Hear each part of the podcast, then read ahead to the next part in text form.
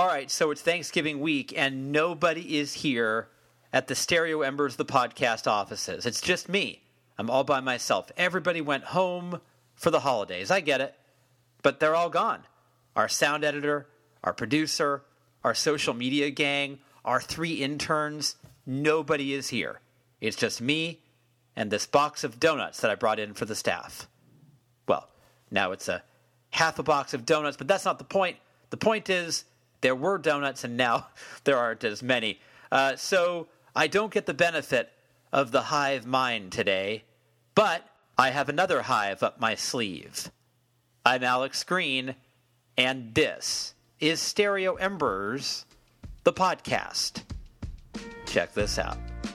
Old tiger walked into his cage, made up his bed of straw, spoke out the bars to those come of age. Don't sharpen your claws if you're in it for the money.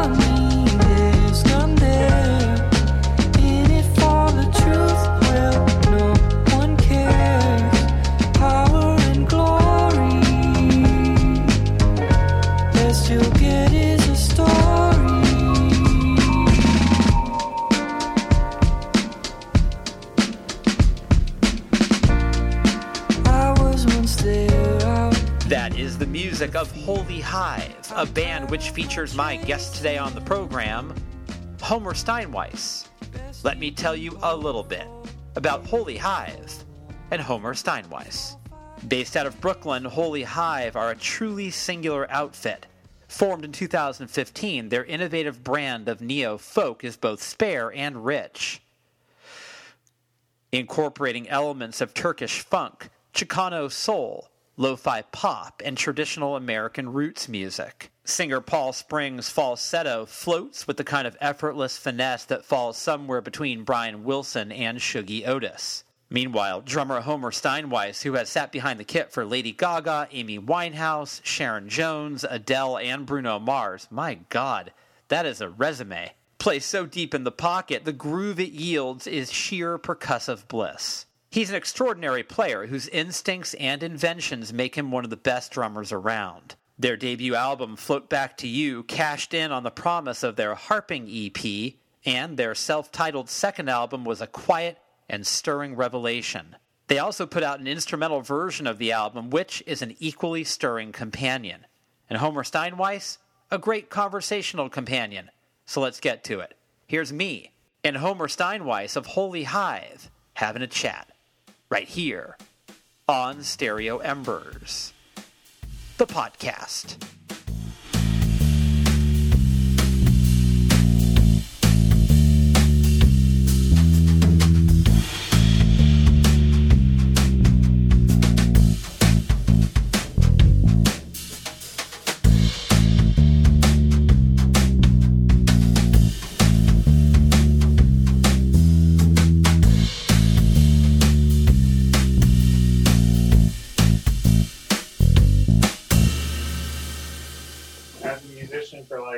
Good 20 years now about, and I've really kind of moved my operations to recording from touring. You know, when I first started, I was a real road dog, and you know, over the past 10 years I've made the conscious switch to like make music in my studio and not tour as much, because the touring lifestyle is just not really working for me.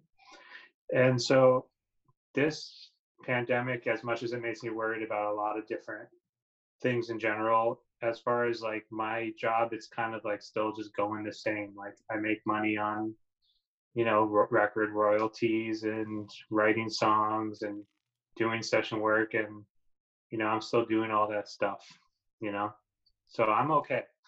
You're okay. Yeah. What about the road life wasn't really working for you? So I guess, you know, I'm like kind of like on the introvert, extrovert borderline.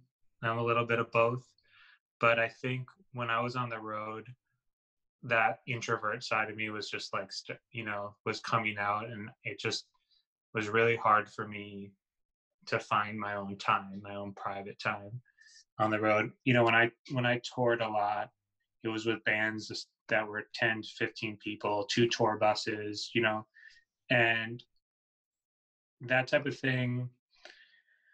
It can be really fun, but it's also just, it can be really taxing when you're, you know, I'm just a homebody. Like I miss my lady at home. I've had this same, my fiance, we're not married, but we're engaged, and we've been together for like 20 years almost.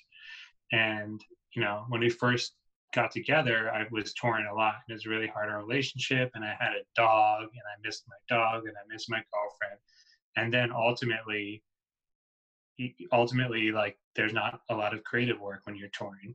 You know, what I consider like touring is like, it's the work of performing, you know. And while I like performing, I much more like being in the creative mode where I'm creating and trying to make something new, as opposed to performing something and trying to perfect the performance. So that's, it's part of the craft I like more, is the studio part. So it made sense to try and switch.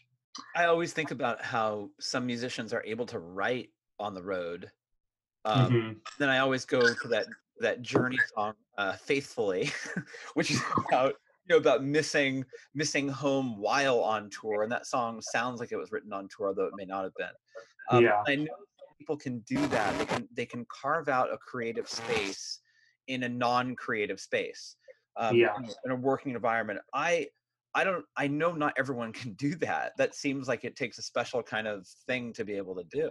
Yeah. I mean, look, when I was on the road, I was writing some songs, and you can create that space, but at the end of the day, your job is about an hour to 2 hours on stage, and the whole rest of your day is based around that.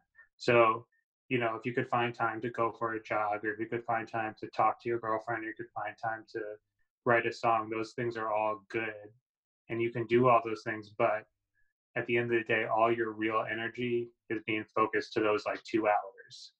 And it's like, I don't know, it's like when you're at home and you're writing songs, like I could literally then I could switch that up. So maybe my songwriting only gets 2 hours, but that's where all the rest of that stuff I do during the day, like that's where like it gives me the energy to actually have those 2 hours of creative space where I can work.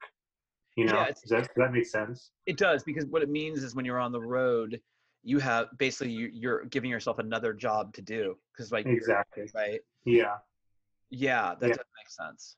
And personally, like I'm not a workaholic. I have like a bunch of different hobbies and interests, and I love to work. I'm so happy that I work in music, but like I also like to do a lot of other things.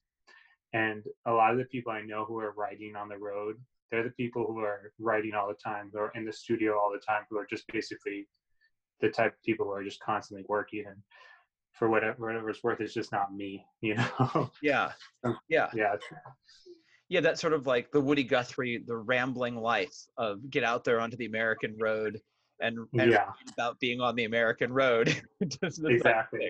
You know, I've always got my head around the idea that, you know, when you are on the road and you have to perform, you really have to sort of get into the headspace of the performance, and to sort of also be crafting work for a later date to be recorded. Or, I mean, again, that's just two different jobs. It really is. Yeah. Yeah. I get it. And the best thing that you can be doing is writing kind of for that project, because then you kind of start, you're in the same zone at least, you know? But for me, like when I was touring with the Dap Kings, I was like maybe writing for other projects and stuff. So that makes it even harder. So. Yeah. And also, I mean, to your credit, this is something I've been struggling with, and I feel like I finally am getting really good at it, but it's taken me, I've just turned 50.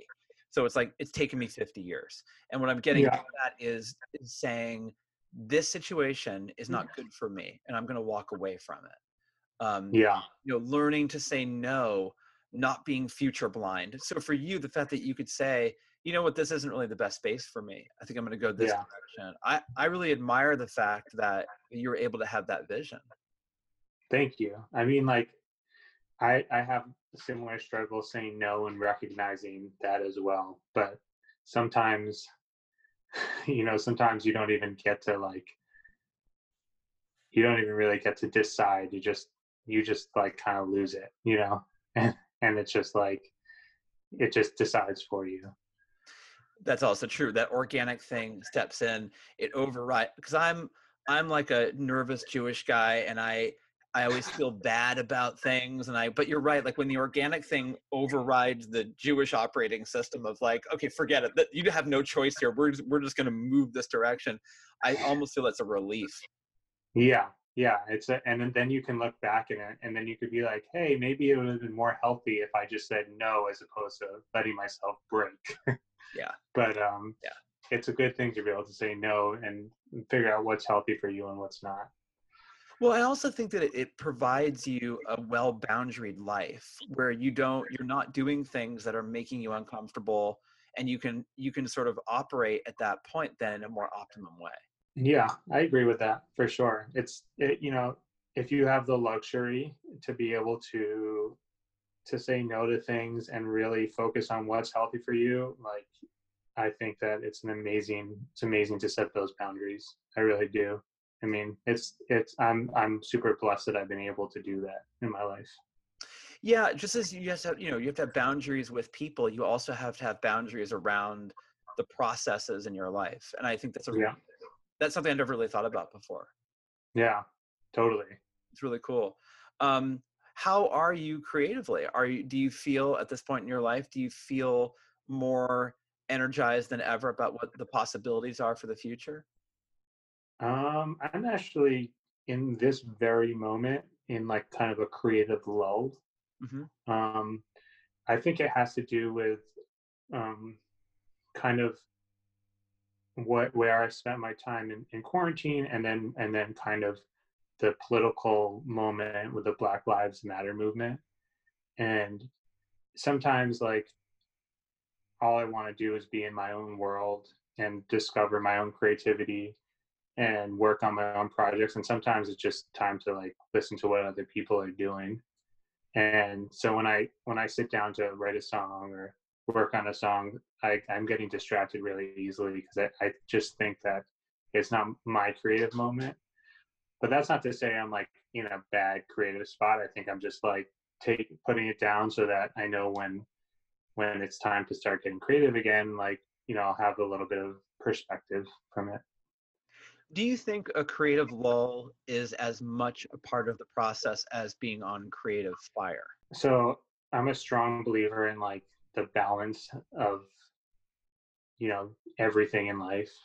So you can't have something amazing without having something also terrible, you know? It's like, so it's like, you can't have those moments of great creative strength and power without moments of creative lulls. So in a way, yeah, it's probably just as important, even though it doesn't feel like it is, because the important part feels like when you're working and creating. But sometimes those moments aren't allowed to live without those lulls. Yeah, I'm a writer, and there are times where I know what I'm writing is absolutely ghastly. Yeah. But I also know that I have to do it, because that ghastly feeling is the perfect counterpoint to that victorious feeling of when you get it right. Totally. Yeah. I mean, I love the process. I also love the process of just writing terrible stuff. I mean, one of my favorite philosophies of, like, creative work is this chef named Kenny Shopsin. Have you ever heard of him? No. He owned, like, a little cafe he recently passed away, but in Manhattan. And when I was a kid, we used to go there, and he was a very eccentric, dynamic guy, and he ran this very unusual place. It's worth checking, just reading about it. The place is called Shopsins. But anyway, he wrote a book later in life about his creative process as a chef. And he talked about how most of the time was just doing the same thing over and over again and trying. And he said, you know, most of the time you create crap, and then every once in a while you create something new, and it's good, and it's worth it. And I think that's it hits the nail on it. It's like, when you're trying to make something really, really good, you have to fail a whole lot of times to get there. Have you become a good arbiter of, like, when you create something, do you know, can you be the editor and the creator? Or do you have to play it for your fiance? Or do you have to run it by a friend? Or do you know instinctively, like, I've done it, or this needs work? Oh, I know. Yeah. I know, but that's not to say that I'm always right. I mean, sometimes I feel like, oh man, this is the best thing I've ever done, and people don't really respond, or a week later I'm like, wow, that was wrong. But like, when I feel like I've done something that's really good, I'm able to, at least I usually think it's not that good. So, you know what I'm saying? Yeah. So maybe if I did something that I thought was bad and I throw it away, maybe it would have been good, like someone else. But at least as far as like getting the approval, like it needs to like have my stamp of approval. And I trust that stamp. Right. Like it had to make it past you first to be considered by somebody else. And then somebody might give you some thoughts or some notes on it that might make you go one way or the other. Yeah, right? Exactly. Well, it's funny. Do you ever like listen to Spotify and that Genius thing comes on? Yeah. Well, I always think that's a really interesting way to learn about music that I don't know that much about. And I happened to be listening to like this Mob Deep track. Oh shit, what was that track called? Shook Ones. I was reading a book where they referenced this song, and I was like, I got to hear the song. So I was listening to it, and a Genius came on, and for Mob Deep, for the guy who produced it, oh man, I forget the name of the producer. I'm looking this up right now.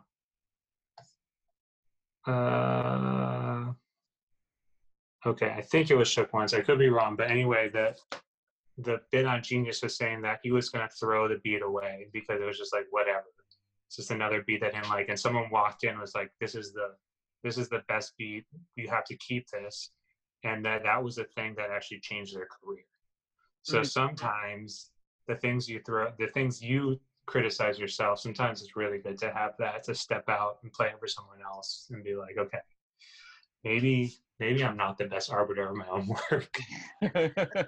I know. It seems like there's a little gray area where you probably are right? And then there's a gray area where you're being hard on yourself, or you're just in a space where you just don't think you're creating in an optimum way. And it takes an outside external person to say, hang on a second, don't throw that beat away. Yeah. And this is also really interesting for, as a songwriter, I feel like I have to do a lot of that myself, but as a drummer, because I also do a lot of work just like drumming and performing and doing session work, I do much better when someone's telling me if I got a good take or not. Like when I have to produce my own drumming, that's when I'm a mess, because I'm just like picking apart everything. But if someone else is producing me, I can do a take, not think about it, and they could tell me when it's good. And I have I don't know until they tell me. So I guess when I answered that, I was a little confident, because I think a lot of times I actually don't know. Are you? And it sounds to me like you're very good at taking a note. I mean, and that's a really good. I think that's a very important quality, because a lot of people who listen to the program are young, up and coming musicians or artists. And I think it's really, really important to be able to take a note, although it may hurt a little bit. Have you? Yeah. Am I right about that about you? And have you always been good in that way? I mean, I like to think that. I do really enjoy like constructive feedback and hearing what other people have to say. And I mean, I just feel like in general, as a human being in the world, it's all about like, you know, understanding that it's like you never really know the answer to anything, and having an open mind and listening to what other people say. I really think it's huge for all aspects of my life, and definitely as a musician, like, you know, if people give me feedback, I really try and listen to it. I'm always really interested in daily practice Mm-hmm. And, you know, for me as a writer, I think I could be better at, I don't write every day. I think about it. I'm always thinking. Yeah. And I think thinking about it is part of the process. Or so I rationalize to myself when I'm not doing it. But how are you in terms of daily practice? Are you pretty regimented? Are you pretty consistent? No. You're not? I'm actually really bad at that, and it's something I would like to get better at, because the times I have little moments of it where, like, if I'm working on a song that if I get an inspiration for something, I know I want to write the song, then for every day of that week, I'll work on that song first thing when I get up. And then when the song is finished, I just fall off, even though I know that was the best way I could get to where I need to get to. I just have a really hard time. But I do 100% believe in it. I mean, I play tennis, and it's like one of my passions as a hobby. And the only way to get good at that sport is to just keep playing it. Yeah. And if you play it every day, you just get better. So I know that if I sat down and worked on my music every day, I would get better at it. But I don't know, something is, it holds me back sometimes. There's all these other things in life, and it's just, I get a little afraid, and I just don't do it every day. And then, but I know I'm not doing, I don't know why. It's a crazy psychology. If you really step back and analyze it, it's like, you know, this is my job. I maybe could do way better if I just set 2 hours a day at it. Why don't I do that? But yeah. I don't. I'm imagining that when you were a kid, you must have been pretty disciplined as a musician. You know, I don't think discipline is my best. Is my best characteristic. I think I had really encouraging parents, and like everyone always believed in me. Like my parents always they really wanted me to be music. They really wanted me to play music and be creative. So every little crappy thing I did, they're like, "This is amazing," and that might have given me like the confidence or encouragement to do what I do in a certain way. But I also think that the genre that I play and the instrument that I play, it allowed me to do a decent job without having some type of without having a super amount of discipline.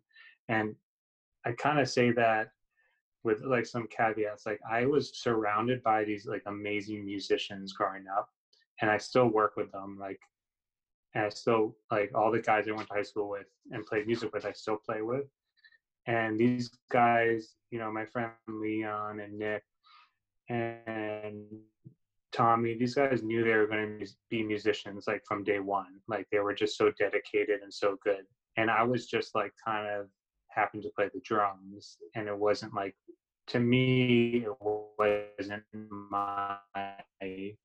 I didn't think I was going to do that. You know, I was like, oh, my parents wanted me to play an instrument. I'll play drums. Seems like fun. And I played drums, and I became the drummer in all these bands. And then, and I think I was okay. I don't think I was particularly good or bad, but I was good enough to be the drummer that people wanted in their high school band. You know, because there wasn't that many drummers. And so I was only when I went on the road with Sharon Jones and Dap Kings that I played drums every night for months in a row. And I think that's what made me become better. It's because I was almost forced discipline, because you had when I would get on the stage, I joined this band, and I loved playing with the Dap Kings, but it was really difficult because I just wasn't that good. So everyone would be yelling at me and stomping their feet and saying, pick up the tempo, slow it down, stay steady. And I think that in a way, just sometimes the discipline comes from within, and that, then I call it discipline, but this kind of came from without. So it was more some type of forced discipline where I just had to do it, had to get on my feet and figure it out. To get the gig with Sharon Jones, though, you were no slouch. So obviously they saw something in you. How did that come about? So I played in an Oregon band called the Mighty Imperials with my high school buds. And these are the guys who I still play with. And we got picked up by the label that it used to be called Sharon Jones and the Soul Providers. And they used to play around town. We were into this very specific type of music. It was like this rare funk from the 60s and early 70s. And we became a fan. And this was a small, like, kind of subculture in New York going on. So we jumped on this label when we were like 16. And Sharon was on the label and we were on the label. It's called Desco Records. And then, like, a couple of years down the road, Desco Records kind of collapsed. And one of the owners, Gabe Rolf, started the Dap Kings. And part of that, like, the other owner of Desco was the drummer with Sharon Jones and the Soul Providers. So when he started Dap Tone and Dap Kings, he needed a drummer. And I was, like, the other drummer in that scene at the time. And he liked the way I played. So even though I wasn't, like, what I consider a great drummer, I had, like, the knowledge of that style of music, and, like, the feel was kind of there, and he liked it. So he kind of took a chance on me, as it were.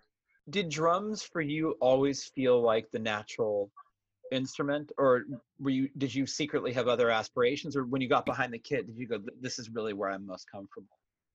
I think I secretly still have aspirations to do other stuff. The reason I chose playing drums was because my parents said, like, okay, you're 10 years old, you have to play an instrument. And they were actually piano teachers on the side. Like, they were both studied classical piano. So I was surrounded by, like, pianos, and they had tried to teach me piano and I just didn't get into it. And I went to a jazz concert at my sister's high school, and there was a conga player. And it was just like, it had a really, I guess when I was 10, I was just drawn to the sound. So I was like, I want to play congas. And I took lessons at congas when I was like 10. Wow. And I liked it. And then my conga teacher moved to Africa, and I remember, like, crying because I was going to miss this guy. And my parents were like, well, we'll get you a new drum teacher, but, like, I guess there was no other conga teacher around. I don't really in charge of figuring this out. So they're like, oh, we'll give you this guy. And this guy was, like, drum set guy. And so he gave me, like, a drum pad and some sticks. And I was like, now we're going to learn this. And I was like, okay. And then I just stuck with it because it was, like, it was fun. But, you know, I love doing the drum thing, but, like, I do struggle creatively sometimes as a drummer because I always want to, like, write the melody or, like, have a bass line. And I think secretly, like, I play guitar and bass a lot too. Like, secretly in my head, like, I just want to be, like, the guitar player, you know? Yeah. Yeah. This must be a very rudimentary question, but I wonder, in a musical situation, the drummer, what is the most important relationship for the drummer in a live setting? Like, who on stage are they looking to the most? The drummer? Yeah. I guess that depends on the band, but, I think the singer is the most important thing that a drummer needs to focus on, because the singer is, unless you're playing an instrumental band, of course, the singer is, like, what you're there to support. And if your singer is unhappy, you're doing a bad job, you know, because, like, the singer, like, what you're supposed to do is, like, make a beautiful bed for the singer to lie on, and, like, they should be able to, or whatever you want to call it, like, you know, a train for them to ride, like, they should be comfortable and not have to think about what they're standing on. They should just be able to go. And if the singer is looking back at you because the tempo is wrong or because it feels funky, it's like, I think that's your first indication that you're not paying attention in the right way. And then, yeah, it's nice to link up with, you know, a good bass player or a good percussion player. It's always really fun to link up with those people in terms of just, like, getting into a groove. But as a drummer, I think you're there to support the people in front. So I think you have to really pay attention to that first. I want to go outside. I want to be alone. But there's a light that shines out of every hole. Oh, ain't that the way it goes? Nothing ever comes for free. Oh,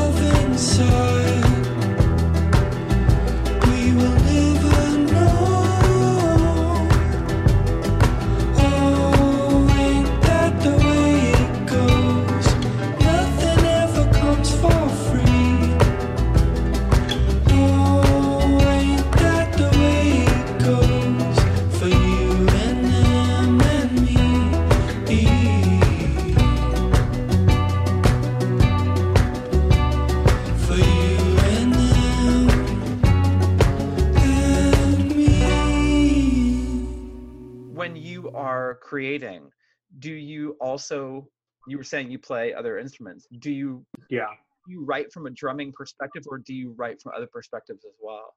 I mean, I primarily write from other perspectives.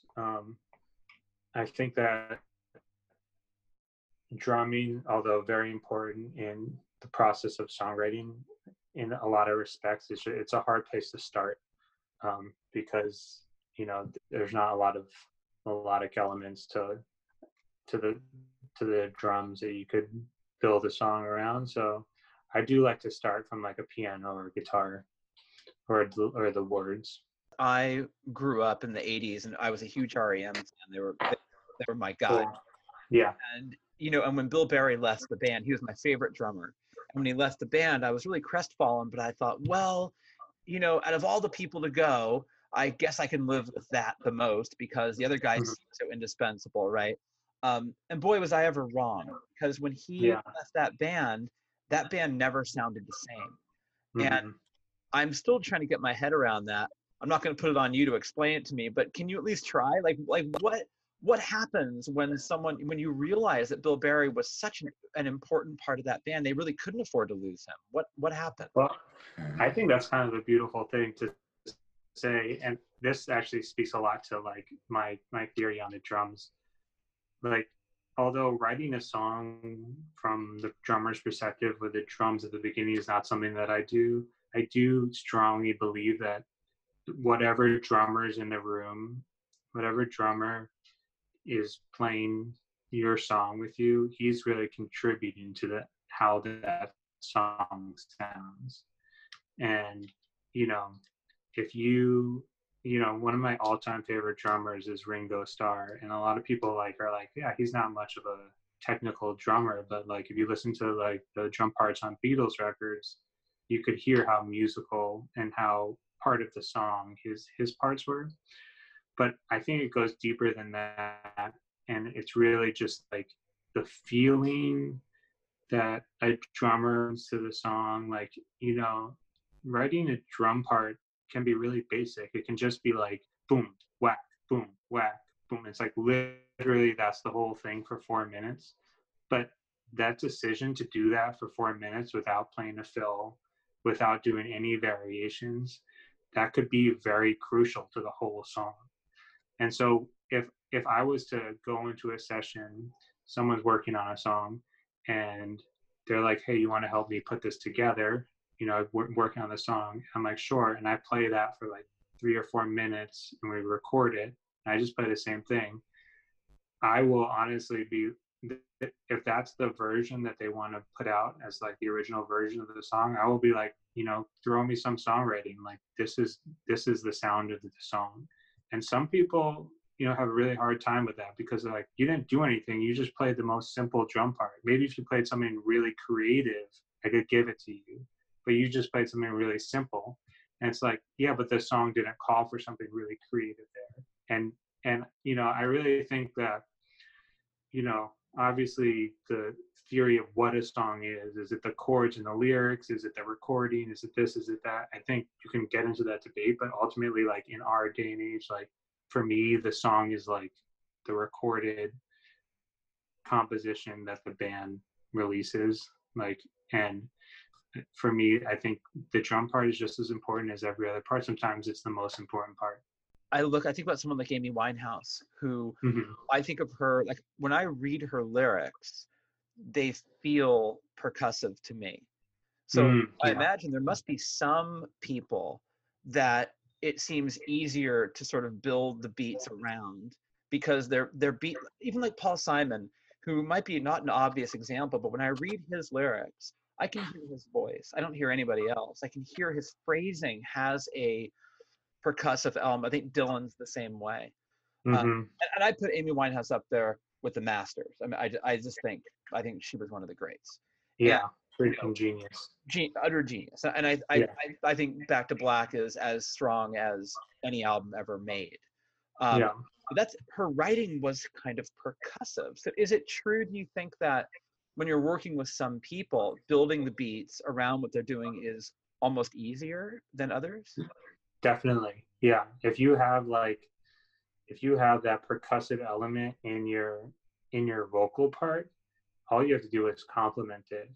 If you don't have any of that, it's like you have to create it. You know, it's, I think that's, it's really good to listen to hip hop for like, listen to percussive vocals, because it's amazing how, I mean, these like basically any like good MC, they just have amazing rhythms that, and where they put it and where they phrase it. It's, that's the, you know, that's the song, in my opinion, is like that percussive phrasing.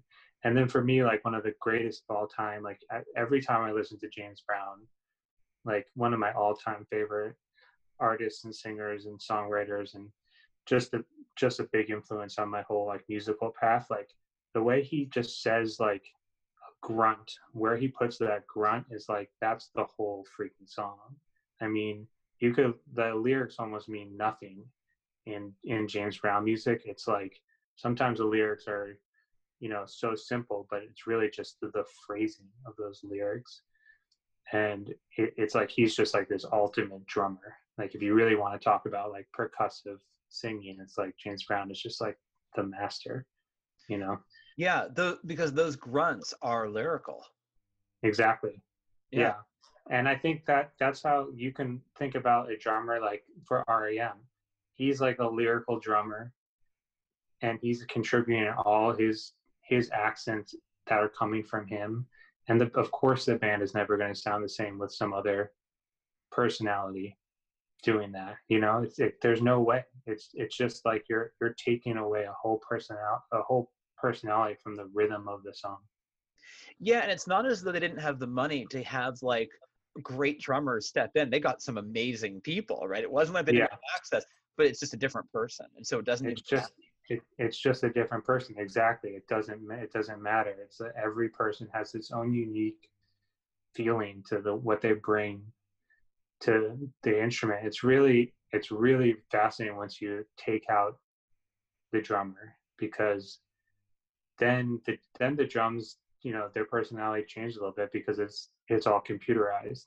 But even then, the person who decides to program those certain accents, it's the same thing. All of a sudden, like you listen to like Drake producers and these guys, and the way that they move, the way that they put all the hi-hats on the grid, it's so unique and musical.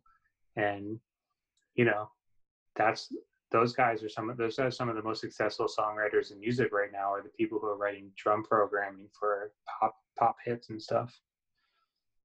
I chatted with Todd Zuckerman from Styx. Mm. I don't know if you know that guy, his drumming, but he's pretty astounding. And he was telling me that one of his favorite albums is A Walk Across the Rooftops by the Blue Nile. And there's no drums on that album. Yeah. And it's really interesting to sort of say like, wow, I didn't expect you to say that, but he was explaining that there is a percussive element to that atmospheric thing that's happening. Totally. Yeah. Right? I mean, a lot of my favorite music doesn't have any drums.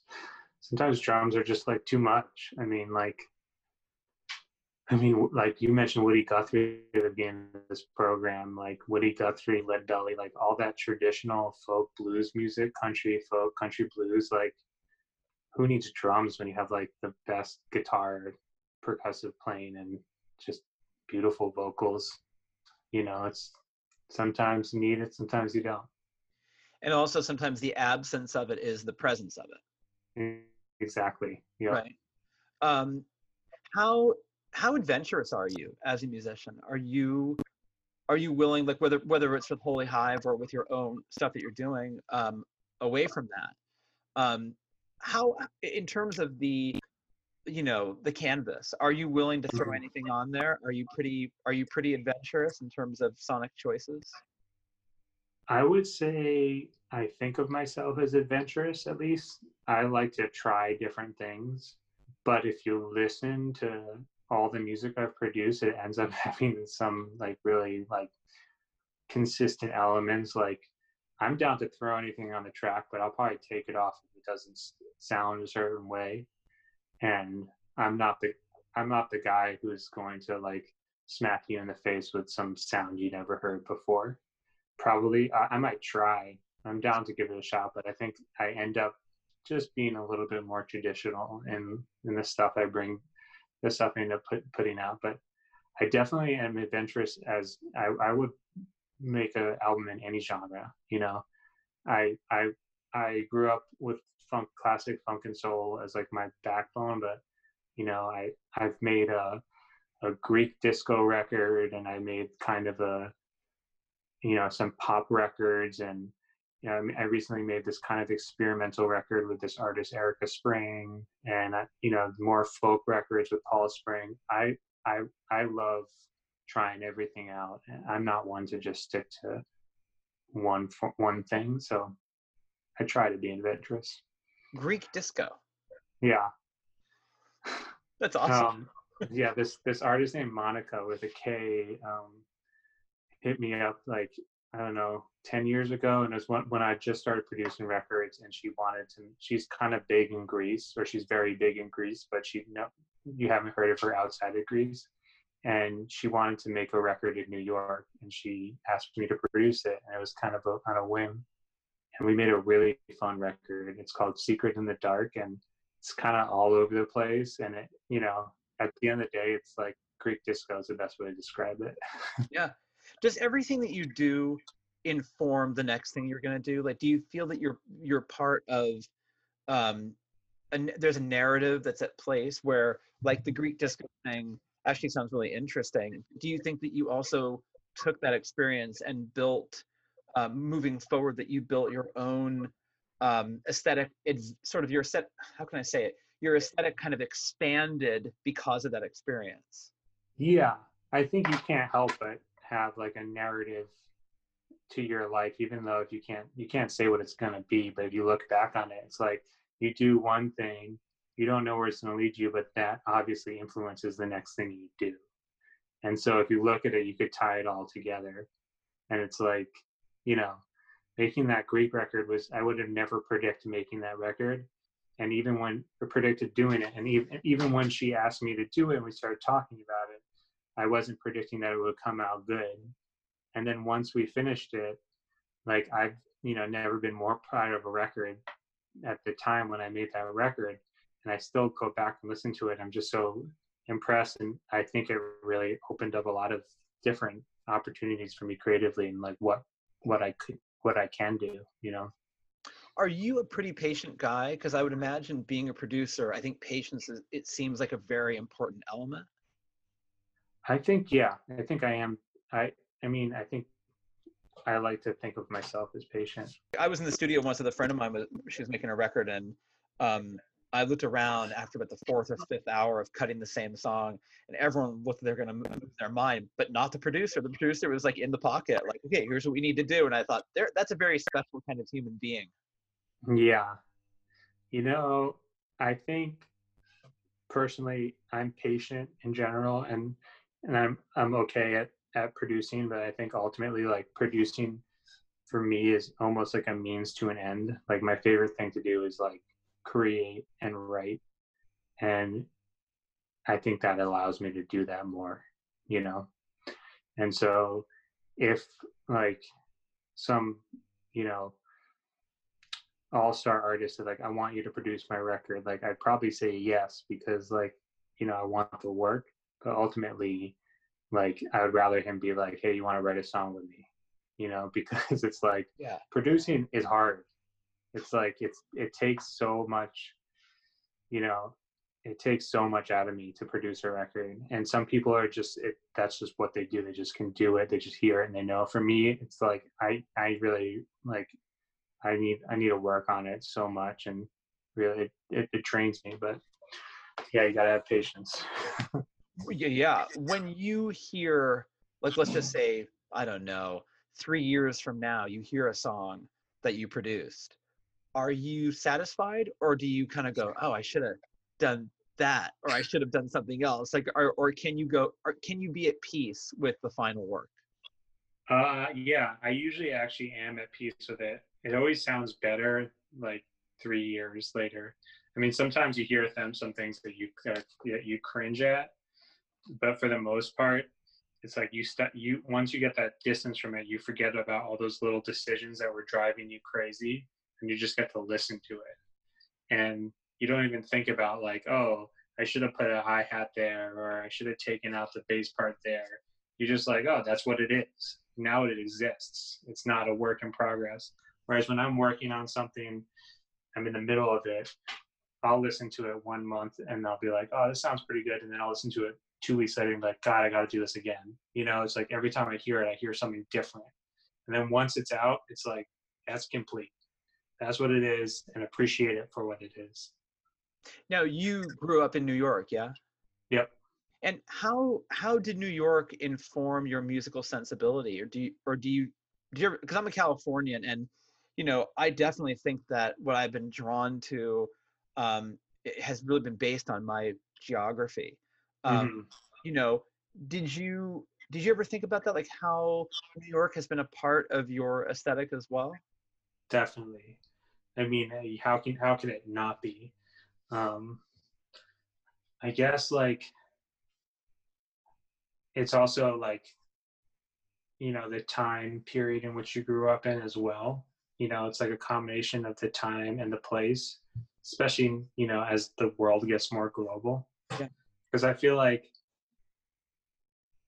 in New York, like all me and my friends would do when we were kids was like play video games. And maybe that was happening around the whole country, but we were playing like NES games, and it was like Super Mario Brothers and all these really basic games. And that was like my first, besides my parents playing music in the house, that was my first like just saturation of music and culture, you know, because it was like hanging out with people, listening to music, but it really was just like Nintendo music. But it really had a big effect on me. And then once, you know, I started actually playing music and going to high school, I mean, it was like I was in all these bands around the city, and I was into like punk music, and I would go to like punk shows and stuff. And then all of a sudden, like there was like a jazz band at my high school, and I switched from being into like punk and grunge into like jazz and funk. And so all these things are happening around, and I'm taking all these influences, and then inevitably, like the whole city is just listening to like hip hop.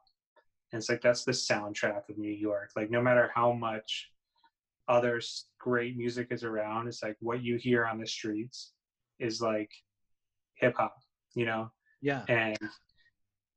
And I never, like, honestly, when I was in high school, I always liked like certain bops, like there's these hip hop songs that I would dig, but like, I just never got too into the genre at that time because I was always into the other stuff more. But I think, you know, I ended up being so into classic soul. That was like where I ended up. And I think it's because like, if I listen to hip hop from that era, like, all the hip hop that was being played, I know every single sample now. Back then, I would just hear the shit in the back of my head and be like, oh, that sounds cool. And now that I've like listened to this music for 20 years, I can pick out almost all the samples, because those songs, like, you know, those informed me as a drummer, those informed me as a musician. It's just like you feel that beat, and it's like, so you listen to like Wu-Tang, like that's like the soundtrack of New York City in the 90s. And even though I wasn't like actively like putting Wu-Tang in my Walkman, now like all the music that they sampled is like part of my library. So it just has to seep in all these ways.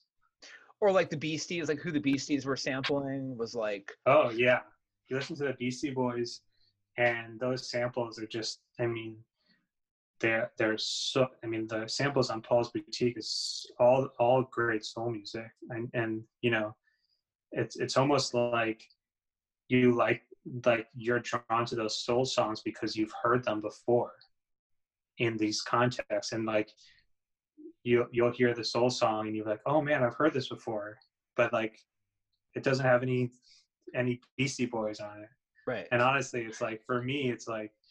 Like, I love the Beastie Boys, but, like, personally, like, I would rather listen to, like, Dionne Warwick, like, sing a beautiful song than listen to, like, the Beastie Boys, like, loudly rap. Like, it's just a different aesthetic, and it more speaks to me. And so when I get I think the Beastie Boys informed me finding Dionne Warwick. But ultimately, like, that's what I would like put on my turntable, you know? Yeah. Yeah. It's cool. And what about you for goals for the future? Like, what are you, do you set goals for yourself? Do you think like that? Or do you just sort of take it as it comes? I try to set modest goals.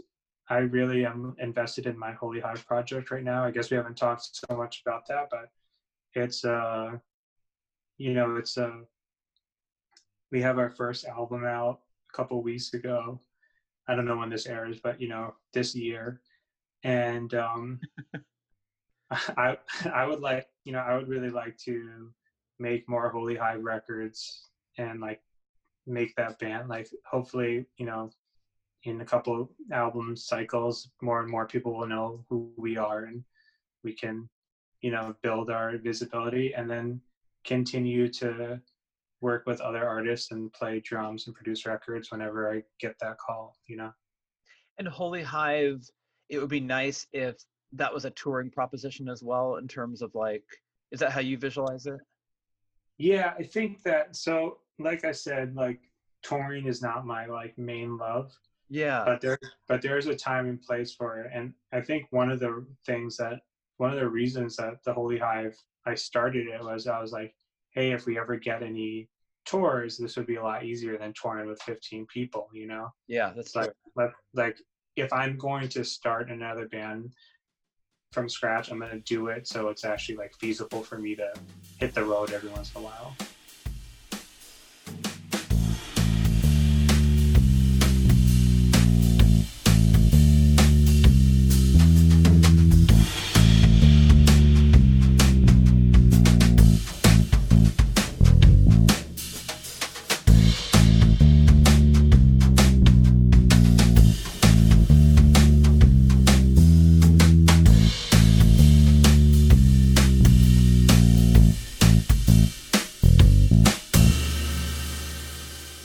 Well, there you go. Homer Steinweiss of Holy Hive, a really nice guy and a remarkable drummer.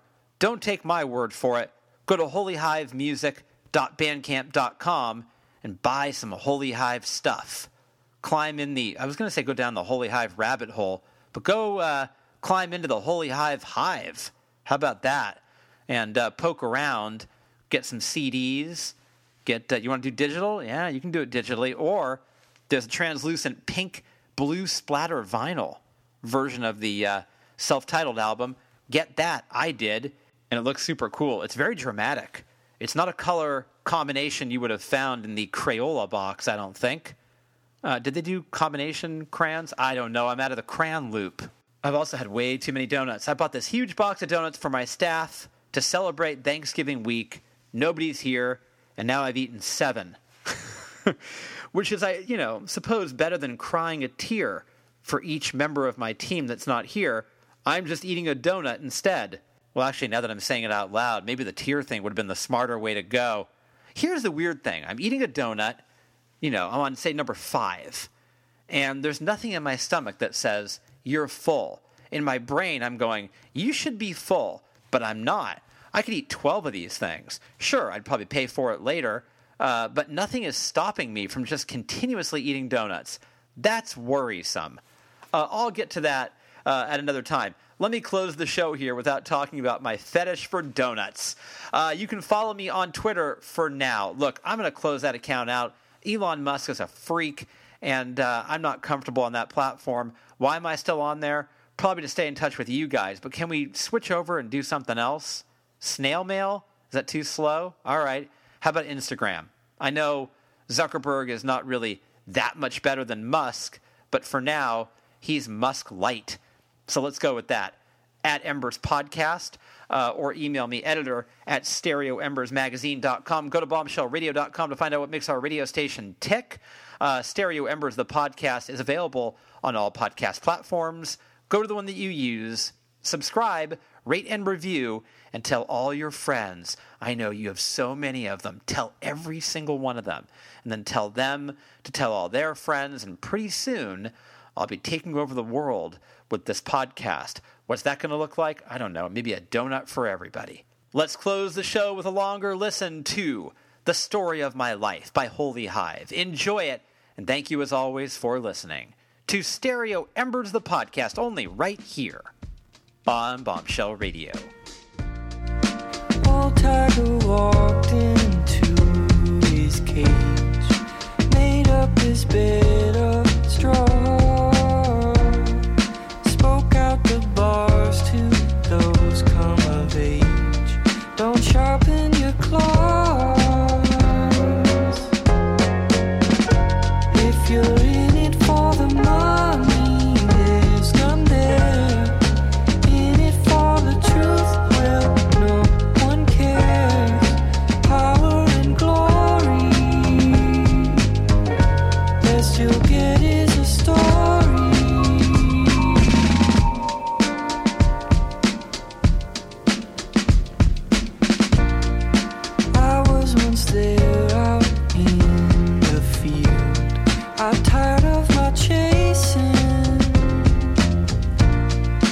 Best